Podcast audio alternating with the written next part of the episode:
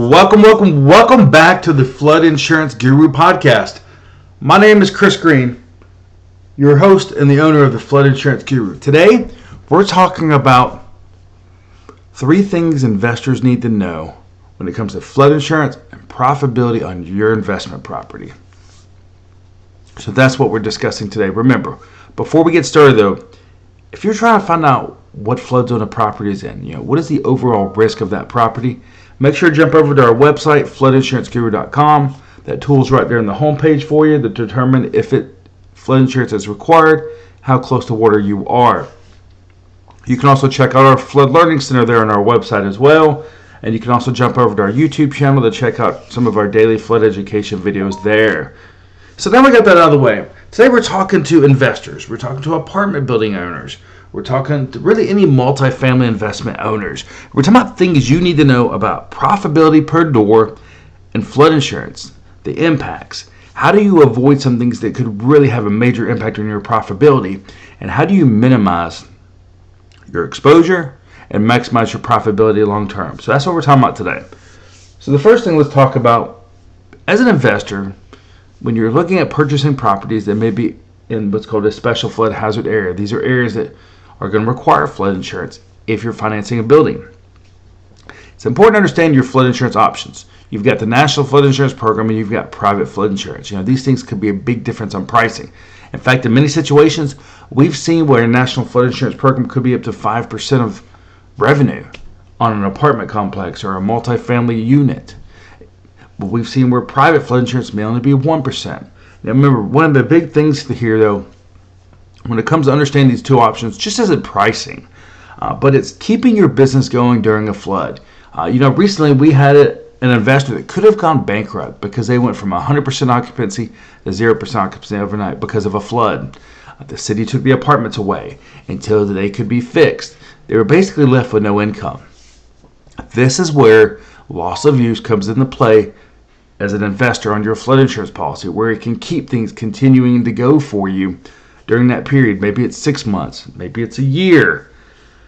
These are things that could really affect your profitability if you're not getting any revenue. So these can be a major revenue protector for you.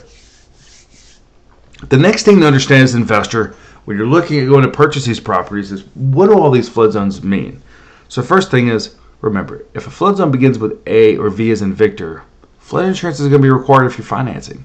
If it's in something like an X, a B, or C, it's not going to be required, but it doesn't mean you may not need it. What you want to take a look at is hey, how close to the floodway are these buildings? How close to the water source of these buildings? And this can give you a pretty good idea if these flood zones are ever going to change on these buildings. Remember, floodways is basically the overflow area from a water source like a creek, a river. The closer you get to floodways, generally, the higher the premiums are going to be, which can have a major impact on your profitability per door. So those are some things we wanted to talk about. Now let's talk about flood zone changes. What kind of impact could this have on your profitability per door? Remember, in this situation, you're going from being required to have insurance to not being required if you do what's called a letter of map amendment.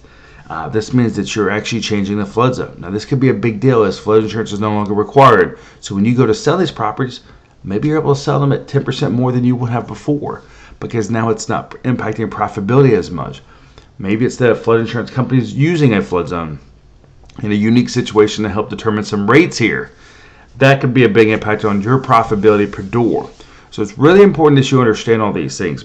What your flood insurance options are, what coverages are available, you know, the difference in pricing. Can you do a flood zone change? You know, having that loss of use in place and things like that. So that's what we wanted to talk about on today's podcast. Is really everything investors need to know when it comes to flood insurance and the impact of profitability on your investment.